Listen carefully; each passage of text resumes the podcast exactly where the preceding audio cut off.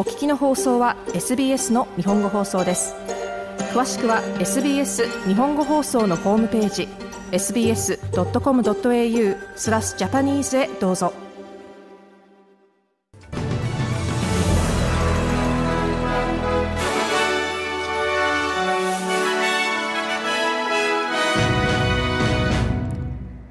11月9日の SBS 日本語放送ニュースです。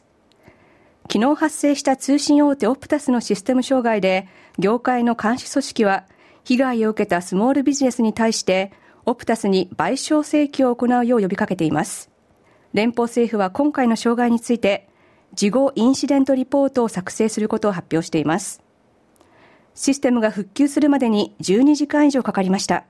障害は昨日午前4時頃に発生し、オプタスと契約する顧客やビジネスはインターネットの使用や電話の送受信ができなくなり、さらに固定電話から緊急番号トリプルゼロにつながらない状態にもなりました。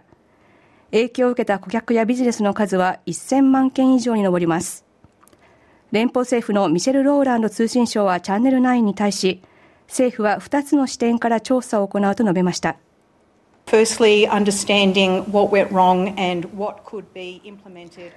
第一に障害の原因は何か、そして障害による影響を含めて再発リスクを最小限に抑えるために業界全体で必要なことは何かを理解することです。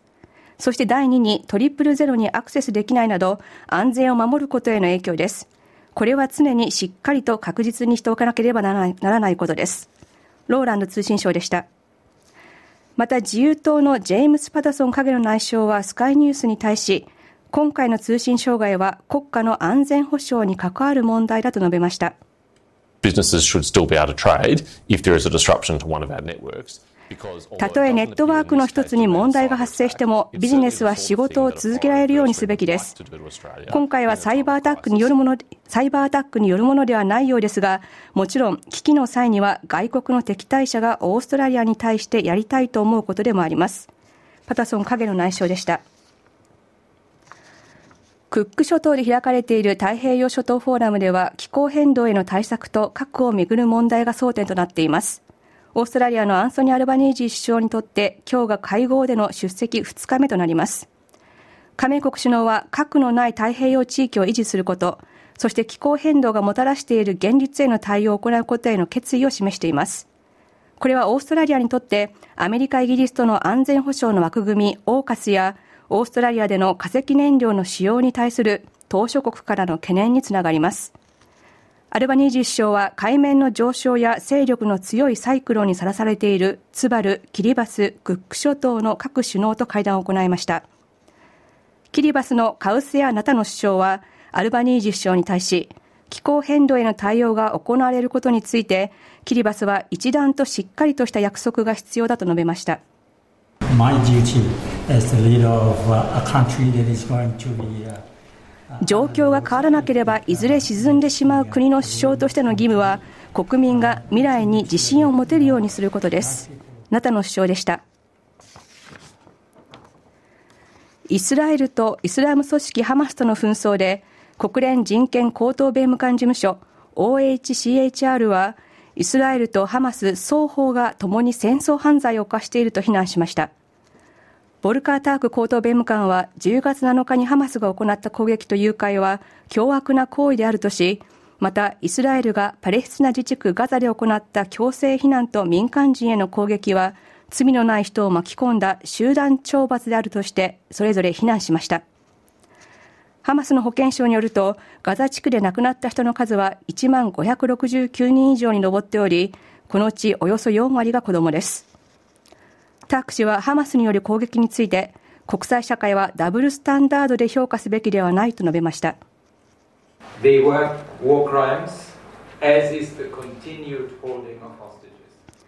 人質を取り解放しないことは戦争犯罪です。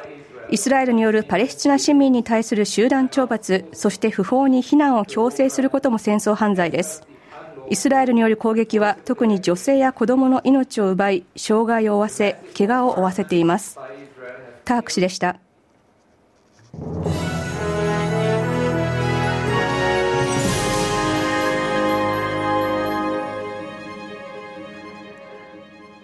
オーストラリア最高裁判所が難民を無期限に施設に収容することは違法であるとの判断を下しました。政府が過去20年間続け続けてきた政策を根幹から否定する判断で難民支援者らは歓迎しています。難民の無期限の収容については2004年に他の国に移すことができず入国を認められなかった難民について無期限に収容することは合法であるとの判決が下っていましたがこれを覆しました。アサイラムスイカリソースセンターのコン・カラパナジオ・ティーディス CEO は、今回の判決が、これまで不法に不法に施設に収容されていた人への保障につながる可能性があると述べました。One, on the fact that the government was indefinitely detaining 一つ目に、施設から出られるという見通しが全くない中で、政府が人々を無期限に収容することは、憲法の三権分立に違反するということです。二つ目に、無期限の収容によって生じた心身の健康への悪影響や被害があります。収容施設の中で多くの人が亡くなったことを思い出してください。そして数千人の人生が無期限の収容によって大きく損なわれました。私たちが支援している人の中には15年間もの間収容されていた人もいます。カラ・パナジオ・ティーリス CEO でした。南オーストラリア州で今日、教師のストライキにより数百の学校が休校となっています。ストに参加する Australian Education Union の教師らは、給与と労働環境の改善を求めて州の議事堂までデモ行進を行います。州政府は6日に改正した労働条件を提示していましたが、ストライキの回避には至りませんでした。今日はイヤー12の生徒に対する物理と会計の試験が行われ、およそ1000人が受験する見込みですが、州の教育省は受験生や保護者に対し、試験への影響はないと説明しています。食品などのプラスチック包装への対応で、スーパーマーケット各社の各社への批判の声が上がっています。プラスチック汚染についてのスーパーマーケットの取り組みを調べる初の独立した調査が行われました。批判の内容はスーパーマーケットの対応の内容が明確に示されておらず、プラスチックごみへの対応を行っていると主張しながら、誤った解決策に対応を依存しているというものです。海の保護に取り組むオーストラリア海洋保護協会は、国内大手のスーパーマーケット4社について監査を行い、プラスチック包装や容器を減らすための取り組みにおいて不合格だと判断しました。評価が最も高かったのはアルディで、アルディで取り組みに対して20%の評価を得ました。その後はコールズの15%、ウールワースの10%と続き、IGA やフードランドなどを展開するメットキャッシュは最も低く、わずか3%でした。アメリカのドナルド・トランプ前大統領の一族の企業が不正に利益を得ていたとして訴えられた、えー、ニューヨークでの民事裁判で、トランプ氏の娘、イバンカ氏が出廷し、自らの関与を否定しました。イバンカ氏は父親の会社に勤務していた際に関わった不動産取引について詳細を覚えていないと証言しました。トランプ氏は現在2024年の大統領選挙で共和党候補の最有力候補となっています。トランプ氏は不正行為についてゴルフコースやオフィスタワーなどの一部の資産について数字が正確でなかったことを認めつつも、他に実際の価値よりも低く評価された不動産があるかもしれないと証言しています。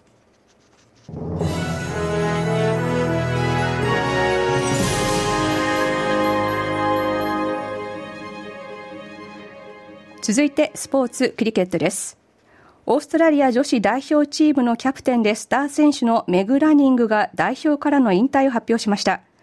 31歳のランニングは引き続き、ウィメンズビッグバッシュ、インターナショナルナショナルクリケット、ナショナルインターナショナルナショナルクリケットリーグでプレーを続け、またインドでのウィメンズプレミアリーグでプレーする可能性もあります。ランニングは2010年、18歳の時に代表チームでデビューを果たし、男子女子含めてオーストラリアの選手で最年少でセンチュリーを達成したという記録を持っています。ランニングは代表からの引退について辛い決断だったとしながらも13年間にわたって代表選手としてプレーできたことは非常に幸運なことだと述べています。続いて finance exchange rate です。正午の時点での取引の数字です。オーストラリアドル1ドルは日本円で96円66銭、US ドルで64.06セント、ユーロで59.84セント、イギリスポンドで52.16ペンス、また US ドル1ドルは日本円で150円88銭で取引されています。続いてお天気です。お昼の時点での明日10日金曜日の予報です。パースは時々曇りで最高気温は24度。アデレードは晴れで最高気温は37度と暑くなりそうですメルボルンは雲が晴れそうです最高気温は31度ホバートはほぼ晴れで最高気温は25度。キャンベラは時々曇りで最高気温は28度。シドニーも時々曇りで最高気温は27度。ブリスベンもシドニーと同じく時々曇りの予報で最高気温は27度。そしてダーウィンは嵐になりそうです。最高気温は32度の見通しです。お知らせの後は音楽、そしてカレンターフェアーズに続きます。